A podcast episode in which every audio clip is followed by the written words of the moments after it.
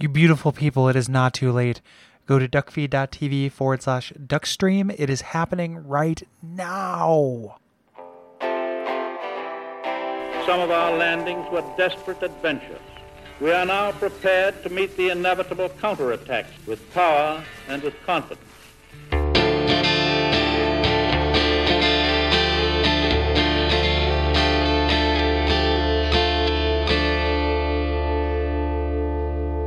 My name is Gary Butterfield, My name is Cole Ross. and you're listening to Bonfireside Chat. It is, uh, for that is our cursed podcast. so, Does it just get more and more arcane? Um, and this week we are reading your responses to the Grand Archives. Great Archives? Grand Archives. There we go. Grand Archives. Yeah. Uh, they're, you know, they're, they're, they're great. yeah. On they're the okay. balance, I'll call them great. They're okay. We, yeah, we, we talked a lot of sugar about a lot of parts of it. So I, Yeah. I would say it uh, it's pretty good. Yeah, yeah. Uh, the I'm, good archives. I'm a great man, but not a good man. You know? Yeah. Exactly. The archives are great because the archives are good. Yes. Um, the uh, and we before we move on, we want to say thanks again to Josh Garrity Mhm. um, from the Kane and Rinse podcast, uh, Sound of Play, and General uh, Gentleman and Scholar. Yeah. And, CanonRinse.com. Yeah, love that guy. Yeah. Um. So, but we did let him go for this part, as usually uh, we do, and also there are time differences in play. Yeah. Um. Yeah. So I'm gonna get us uh started here with uh some follow up from previous areas. Uh, Ali says, "Hey guys, regarding the pilgrim butterflies in the Japanese guidebook, it mentions them as an enemy type that is abyssal, like the pus of men. I don't know the lore significance of this, but it might assist in getting some connections. Yeah. Um, I included that just because I didn't know there was actual text that supported them being um, uh, abyssal, uh, aside Mhm. from the fact that they're pilgrims and pilgrims from Londor, Abyss, et cetera, et cetera. But it's good Yeah. to know that that is that that is text somewhere. Oh, totally. Um, especially since like um, they they've also been uh referred to as dragons, right? Like in the the American guidebook, they call them. Yeah. undead dragons or Yeah, something like that. like that. um, and the the abyssal dragon is a a tantalizing uh dangling thread from the DLC as well. Yes. So again, just making a playground of connections, like a web where everything fits, like that might end up playing out, it might not, but it is Yep. definitely good to know that have that actually supported by text. Convergy worgy. Yeah. Mhm. Yeah. Uh, Dominic writes Your talk about the Dragon Slayer armor's music reminded me of a question that I've always had about Souls music. Its highly operatic style and accompanying uh, giant boss enemy can sometimes distract me uh, from noting that it sounds like there are lyrics in the chanting. I'm no opera expert, but certain opera pieces can often feel like I'm just listening to random singy yelling. Uh, but obviously, there's lyrics in there telling a story. So the question is do you guys know of any actual discernible lyrics in the boss music? Uh, uh, if not lyrics, uh, then then are there words or any meaning at all to the chanting? Um, I think that we've got a whole bunch of one one winged angel going on here. Yeah. or the beginning of uh, Before? One Winged Angel becomes actually talks about his thing. Right? Talks about his name over and over. yeah, Like, Dragon Um, Slayer armor. yeah. Um, Um, yes, uh, d- d- d- sings about how he feels. Um, I, I think, uh, Josh or. Like, uh, no, sorry, you're not gonna. He's he's he's not here right now.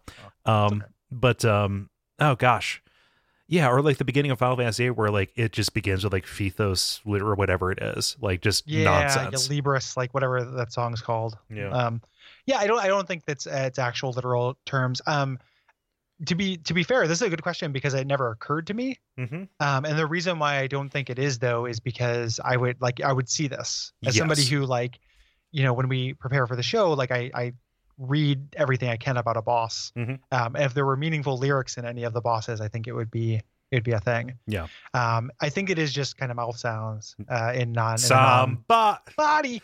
Okay. Um, the but um that is a that is kind of a, a good question and i also don't feel bad about feeling like that about opera because opera also just sounds like mouth instrument to me yeah. Well, I mean, um, it does not sound like words they're also most of them are also in different languages. Uh, that's probably all all languages sound like mouth instrument to me mouth instrument cool.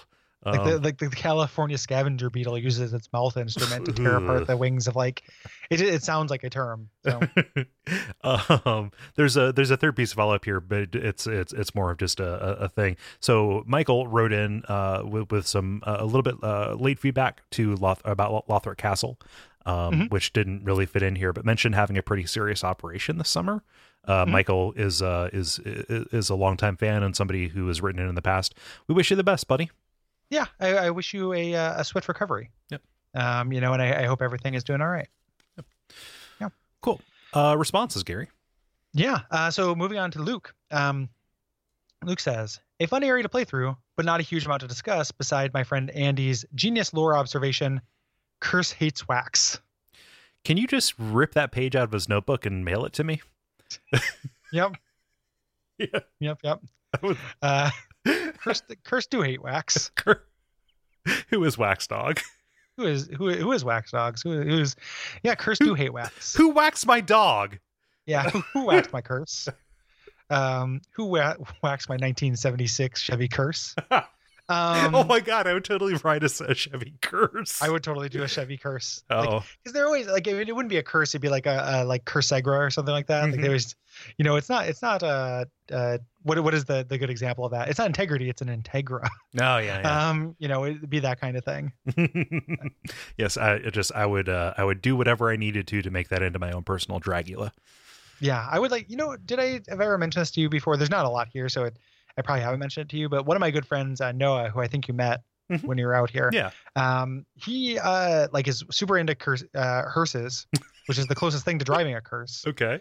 and uh like professionally makes models of them and owns one and is like into restoring them and stuff. Oh wow. So like when like I've driven around with him, like we're driving around in this like beautiful old restored hearse. I've been to Noah's house. If there was a hearse there at that point, why didn't I see it? I, think that I don't think he had one at that point because Okay. it's one of the like they're not you know they're not super expensive but they're not like great cars Yep. you know to have like they're they're they're, they're like an affectation on wheels that happens to be an affectation that I really like Right. Yeah. you know like it's not a sensible car decision so it was before he got one Mm. uh, but he has one now and it's really cool to see um, like all the little parts the curtains like things Yeah. like that like the different uh you know kind of special Yeah. special bits of it Uh, speaking of affectations, this is a true thing about me. Um, in my car CD player, you know what's in there? Halloween No. noise soundtrack. oh really Yeah, Halloween That's sound. CD. Um, I never listened to it, but I was like, okay, I'm not who uses their CD play, player anymore. What am I going to put in here just in case somebody Mhm. switches the CD?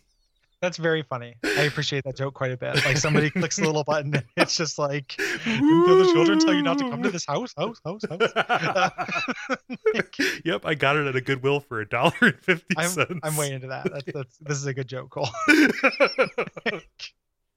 Uh, um, David writes, "We, I'm a candlehead. I hope I wasn't the only person who tried to see if you could light your head, or uh, I'd feel really dumb. I still hate the claymore wielding little shit, and that sage is either a fun game of cat and mouse or an irritating chase, depending on if you have ranged options or not. D and D party was fun, but guys, you don't leave home without a cleric."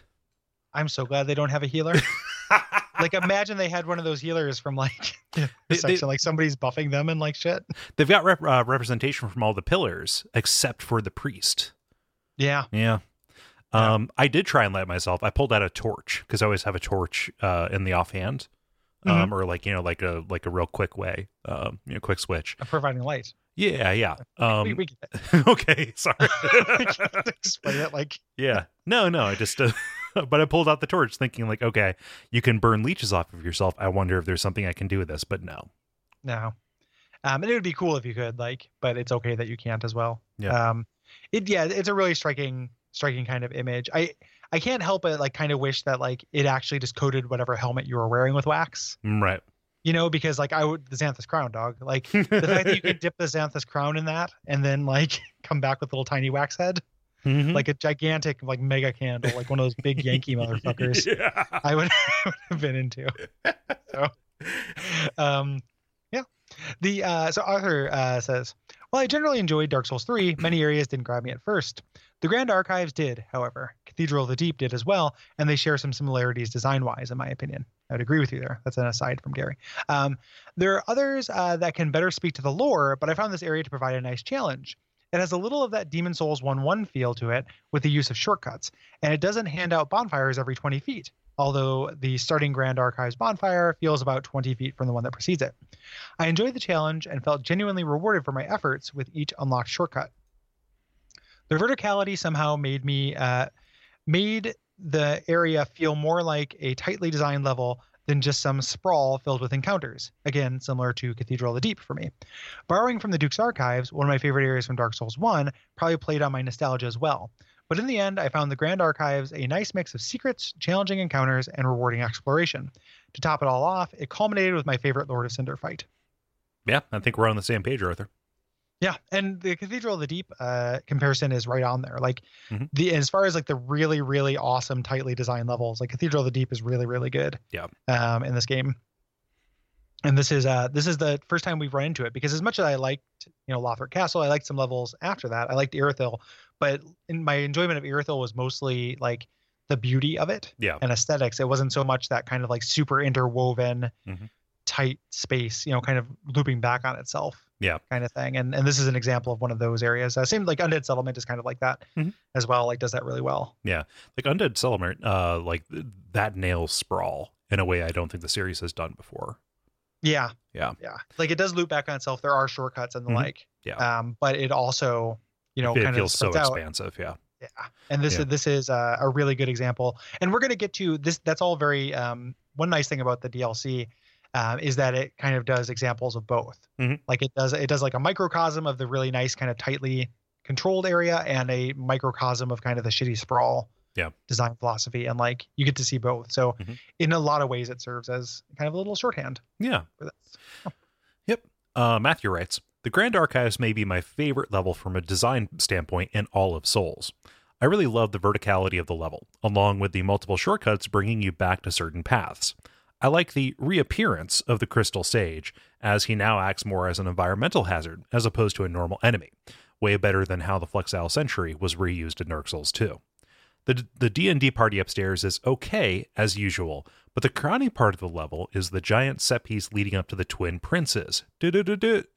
A long rampart, a long rampart filled with tons of enemies protecting the prince. Um, and when you finally get there, you're presented with a great two-stage boss fight, where stage one involves learning the moveset, and stage two builds on that. And Lothric is super creepy. Did I mention that? You didn't, but I agree. Yeah, but creepy in a in a, in a He's creepy sympathetic and way. pitiable. Yeah. Yeah. Um, Got a Yeah, lot of yeah. sympathy for Lothric.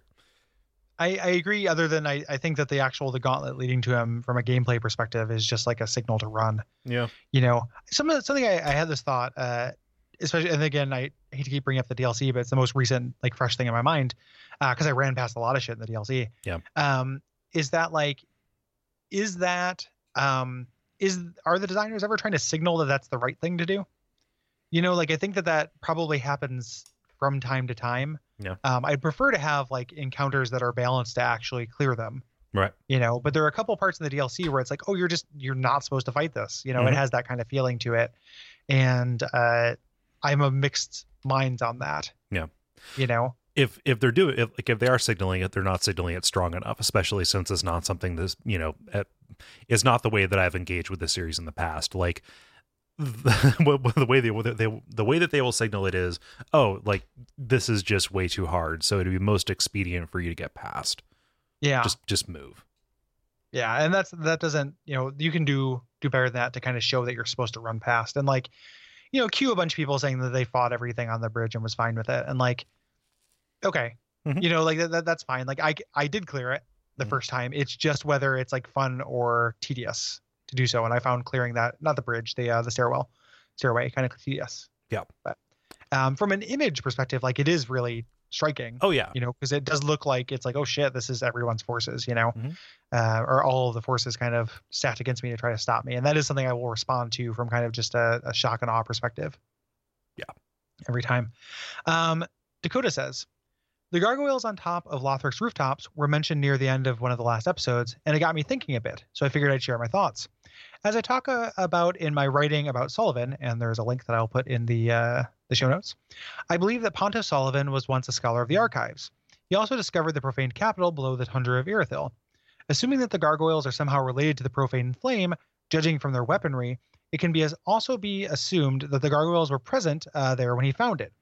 If they were related to the profane flame and Sullivan, I believe it could be possible that Sullivan brought them uh, up from the profaned capital to serve as guardians of the rooftops of the archives. Maybe they even came uh, of their own volition. Either way, it's interesting to think about, if not strongly supported by text.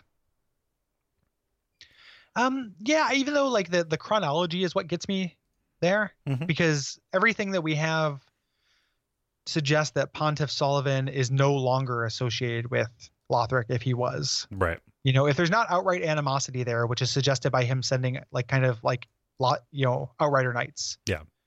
To, By, to by, by sending his monster men over. yeah then then it, him guarding this thing feels like the you know that could be the case if we went back in time to when he still lived there and Mhm. and everything but as such it, it doesn't seem like something that he would have a vested interest in protecting i'd be more likely to believe that he sent them like his outrider knights like they were not Mhm. there to guard the rooftops they are another incur you know invading force Yep. but it's a weird like sullivan having control over the gargoyles as an army like they don't appear in Irithyll. Mhm. they don't appear guarding like his his pet god that he you know that he would have reason to keep people away from Yeah. you know they they only appear in that one other area before so like a lot of things like possible Mhm. but I, you know i don't i don't find it particularly satisfying not you know not that's not personal to the idea to you or anything it's just i don't find that particularly a satisfying solution It's a connection. You know, it's there. uh, Like you know, and uh, like there, it- it's hard. It's hard to disagree. Um. Yeah. Yeah. Like the the the thing that like I think that I'm avoiding kind of saying or addressing is like, well, maybe From just wanted to have a rooftop gar- gargoyle encounter and the implications of where these things show up be damned. Like, it, Yeah. let's just have them there. i didn't even think about it being like you know we already associate fighting gargoyles on rooftops Yeah. you know from the series Mhm. so i mean and that and that that definitely happens right and even in in entries that we're kinder to like that is why there are grave wardens in earthen peak Mhm. you know like they sometimes just need to fill a combat role Yeah. without designing an entirely new enemy and like even though the wing knights kind of place similarly Mhm. um they didn't want to tip that hand yet they needed to have them placed for for lore reasons where they're placed Right. So um yeah like i, I can see it literally just being a, a gameplay consideration which i don't like hold against from you know it's just the the series trains everyone to kind of not think of things in in that sense Right. you know but i think that might be the case here Yep. Um, Jack writes So the Grand Archive was a distinct turning point for me in this game. As a relative newcomer to the series, having only played Bloodborne before this, I was, a, I was at a loss for a starting build. I immediately built strength using a claymore for 90% of the game. As mentioned by Gary in the Lothric Castle episode, my strength build started to become progressively weaker, and I began seeking a replacement for my beloved claymore. Um, let's see here. Uh, it was only halfway through this area uh, that my prayers were answered, and one gank smake later, I found my new weapon, Onikiri and Ubadachi. Uh, those are the uh, kind of dex twin swords that you get off of one of the uh, D&D party guys.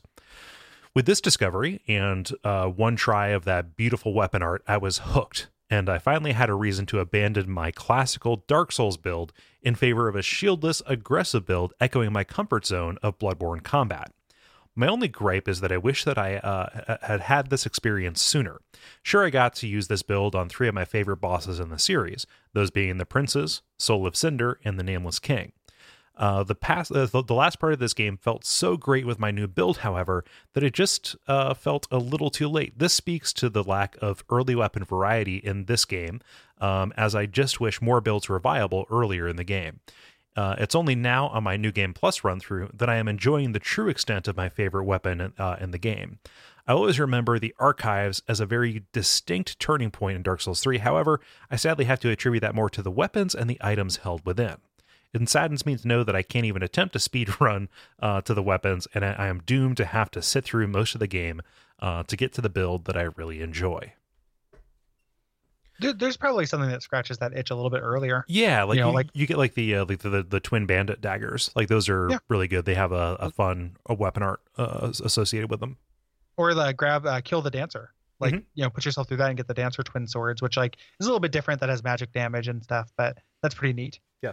Um the thing. I find and you this may be i'd be curious if jack has played um the dlc because for like gigantic smashulon enemies Mhm. i'm finding my dex build pretty unsatisfying. Oh wow. um if i can't combo right like they don't get staggered. They have hyper armor. They swing gigantic axes if i can't combo what those fights end up being is me sticking and then dodging out of the way and then sticking again which would be fine if it didn't take a thousand years. Yeah. like it, do- it doesn't matter what weapon i'm using because i can't get off more than one hit so if i was doing a weapon with i can't make up the difference in multiple slashes like if I'm only doing one hit, I would prefer to do one hit that does more damage. Yeah. So I still I feel still feel like Dark Souls 3 is optimized for strength on the whole. Mhm. Um, for the dex weapon that I'm using now, like the Black Blade, um, does work fine for like regular style enemies. Yeah. Like things that I can I can stun. You know, it works just fine. Yeah. Um, but I'll be curious if, if Jack has a good experience or has a similar experience with the Axiolons from the DLC. Hmm. Because I, I hate those motherfuckers. Um, and a it, of it a feels drag. a lot. It feels like a lot, a big part of the build. You know, my build is a big reason why they suck Yeah. so bad. Yeah. Well, it just it sucks to you, you know you, you change lanes and then that lane stops too, and your Yeah. old lane keeps moving.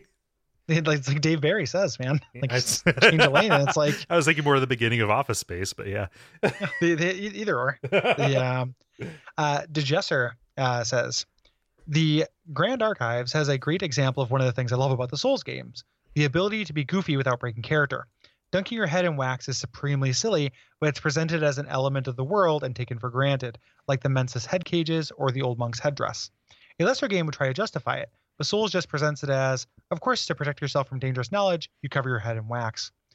On to sequence breaking. If you know what to do, you can get yourself up through the uh, Dragon Slayer armor fight without ever beating Vordt, but then you'll get to the Grand Archives and find them locked. The key to open the door spawns in front of the door once you've killed the other Lords of Cinder, but that seems like a really arbitrary and inelegant way of unlocking a door, doesn't it? Yes. Um, if you clip through that door, you can proceed through uh, the Grand Archives as normal. The skies are the usual Lothric yellow green, and there's no pilgrim butterflies drifting around. The same is true once you get to the top and run across the bridge. You can even fight the twin princes uh, before any other Lord of Cinder. And to top it off, you can put Lothric's ashes on the throne, and you still won't be able to travel to the final area. You'll have to get the rest of the ashes, even though there's no way uh, in the base game you can get get to Lothric's without them. What does this say to me? It tells me that originally you could sequence break all the way to fighting Lothric. Everything that enforces Lothric as the last Lord of Cinder is weird, arbitrary, and hacky, like Gothard's uh, uh, corpse appearing, or the way that you get teleported back to Lothric, which still happens even if you beat Lothric out of turn. Maybe the world was originally meant to be more like Dark Souls 2's spokes. This is already running long, but I just wanted to mention how uh, the domed archives remind me of Hagia Sophia, a Roman church built in honor of the divine aspect of knowledge. Yeah. That's I good- put a, a picture of that in the show notes. I'm not familiar. That's a very beautiful building. That is a that, Hmm. that is a good good pull on that architecturally. Yeah, Mm-hmm. um, I agree. It like it everything about forcing Lothric to be the last one. Like it makes sense from a kind of climax standpoint, right? A little bit the way that it's designed, but ah, man, just the way that they implement it is real. I mean, Yeah. yeah. It, it's the game. The game lacks a sec- central antagonist. Yeah. and the way it is implemented is to suggest that Lothric is the central antagonist. Mhm. And like instead, you know, we've said this a thousand times, but he is for the beginning and end of the game, Right. but not for the the middle, in which we take a little side, like an Aldrich, you Mhm. know, side path. Um, so it feel it, it. I think you might be right that it was originally meant to be less linear, and it feels like band-aiding it up Yeah. you know like oh like we actually need to have this thing and then you know not least of which because the actual climax of the game is not a character or an antagonist that we've spent any time with the entire time Right. anyway so like it does feel like a last ditch effort to have a gwyn style figure Yeah. like let's have a, a pathetic boss that you actually care about Mhm. that can tug at your heart while he hits you with a sword um and yeah Yeah. And uh, so it also it makes sense to me to have to have Lothric be last, specifically because of some of the stuff you mentioned in the episode itself. I don't know if I would have as much pathos, or you know, like if I would have as much sympathy for him if I didn't see how his situation was explicitly different from Yeah. from, from the previous ones. You know, yeah like that. sure. Yeah, that, that that that would be that wouldn't land as hard if I didn't if I didn't see that. So Mhm. Yeah. agreed there yeah. Yeah. Kilo writes, I'm pretty into this area. The verticality is complex in the right ways, but that gauntlet at the end is a real soul reaver, if you know what I mean.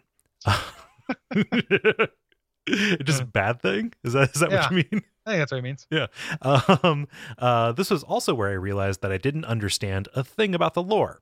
I thought I had thought that the pilgrim butterflies were the angels, uh, which was such a horrific inversion of what I expected. Then big armored gold dudes show up, and I throw my hands back and just say "fuck it." Yeah Yep. And we also still don't know exactly what the angels are there probably multiple things that probably don't include the butterflies. Right. Um, you know, because they are probably the pilgrims. Um, you know, which is even just the pilgrim, like the the if they are the pilgrims, which they probably are, which Mhm. to me makes sense just based on what we know. Uh, it's like they can't have a single one telling somebody a story like that doesn't feel like it would have the narrative weight because there are dozens and dozens of them. Right. you know so like these can't be the angels. They're like literally everywhere. If the uh if lothric was fighting with the angels like why weren't they fighting with the pilgrims that are literally like littered all over lothric you know high castle? Yeah. so i think that that would have been cool if they were were the angels but again everything connects to everything. Yeah. because because dark souls 3 hmm uh kind of a kind of a bummer Raising the Um, stakes, raising the stakes for DLC too. yep yeah exactly crusty um so, so moving on to just fun uh, yeah.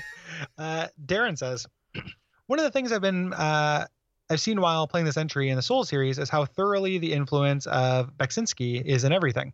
You can see it in the decaying orange color palette, the imposing sarcophagus that housed Aldrich, uh, Aldrich, uh, the lanky, almost luminous hollows, and the pitiful hollow trees on the high wall. However, nowhere is that influence more evident than in the Pilgrim butterflies. My first read on them gave me the impression of ghostly burning dragons, and their positioning around the Dragon Slayer armor made me think that they were possessing it. My mental canon of the dragons punishing uh, punishing the very armor that had hounded their kind to near extinction by forcing it into service unending was dashed the second I looked up some screenshots for a closer look at them. These things are right out of a Beksinski painting. The odd coloring, the motif of entirely too many bones as a suggestion uh, of something else, in this case wings, uh, and the sense of a strange and very tragic hell crafted specifically for these beings are all very prominent. I want to know what these things are so badly. Are they the next stage of the pilgrims uh, that were sprouting into trees? Are they the nascent form of dragons before they develop their entropy warding scales? Are they the third option, beyond the scope of light and beyond the reach of dark, bringing the cycle full circle, or bringing the cycle full circle? Any of those questions aside, I'm sure everyone else is asking them. Uh, as I'm sure everyone else is asking them, the influence of the relatively obscure Polish painter is abundantly clear to the point where it rides the line between homage and outright theft. Mhm. As a fan of the man's work, however, I benefit on either side of the line, my own third option. The haunting expression of Beksinski's work deserves more recognition and callbacks. If that takes uh, the form of a dying world uh, that embodies it, heart and soul, that we can run through it and experience this tragedy up close, so much the better for everyone. Yeah. Uh, Yeah. Here, here's here's a secret for everybody. Mention Beksinski in a in, in a letter, and I'll probably put it in the notes. I I'm gonna I'm gonna quash that right now. Yep. We, we, we've we've we've talked about Beksinski a bunch. Yeah, I know. Like I'm not I'm not calling out. yeah, uh, I, I was I was I was also joking about Yeah. about that too. But like just specifically, like as we've talked about this, you know, this this sums up like the the Dark Souls three, you know, kind of connection at the very least, um, Yeah. very well. And so, Yeah, I think I think this is the definitive word on Beksinski. Yep. Um, like we and and it's and Darren definitely should have written this, and this is very well said. But like I think we've been bringing Beksinski up since like the High Wall. Yep. Like when you first look out on that color palette and stuff, like this game is very very much in that wheelhouse. Mhm. And uh, we're we're both fans. It comes up on Watch Out for Fireballs. It comes up uh relatively often. Yep. Uh, you know, so again, uh, that's not me saying like why'd you bring it up because this is really well written and you're right. Yeah. Um, but it is uh uh, it, I, I think you're right on the money. Yep. Is my, is my point. Um, I realize I don't have like a, I wonder what like the definitive like Beksinski art book is. Uh, Like I have it. is- It's very expensive. Um, Okay. I got it like at, at the very tail end of like it, it had been out of print for a while. I had to order it special from like three Barnes and Nobles over. Uh, this Okay. is like back in uh, like late high school. Got it for like thirty bucks. Now um, on Amazon, it ranges between one hundred and fifty dollars all the way up to uh, five hundred, depending on the binding that you get. Um, but uh, it is very good. It's called the Fantastic Art of Beksinski. I, I, I don't know if there's another one. Um, it's kind of bigger than coffee table book size, but it has uh, kind of like the entire span of his career in it. Yeah, I will have to take a look and see if there's any other collections. Yep. Uh, other than that, because that is 100% more than I'm ever going to spend. Mm-hmm. Uh, just because that's a lot of money. It is. But um, it, it looks really uh, you know, we're we're like I said, we are both fans of his work.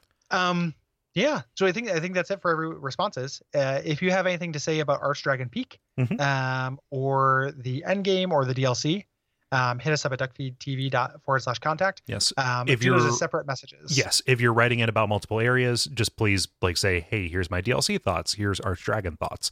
Um, just because that makes it easier to file. Um, if I have to remember to go back into an older um thing, uh, you're probably going to have it lost. So that is fair warning. Yeah. The, the more, uh, the easier you make it for us, the more likely your things are to be to be read out loud. Yep. And that's uh that's generally true. Yep.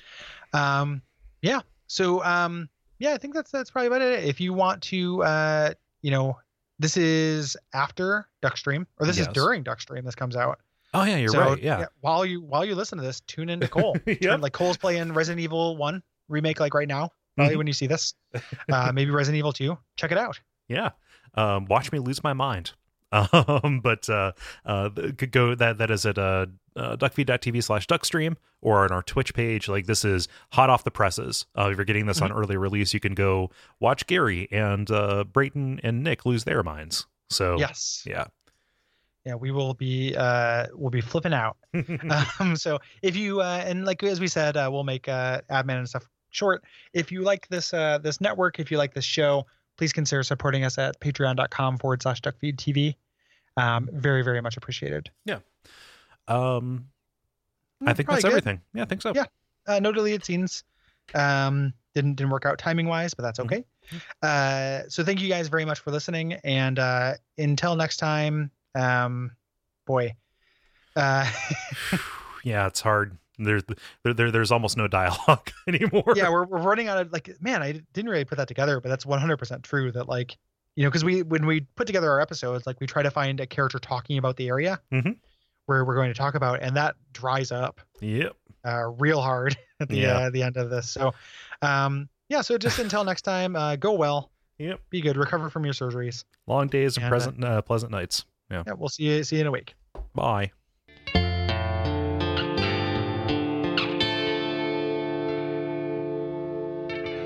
And we all pray that we will have far more soon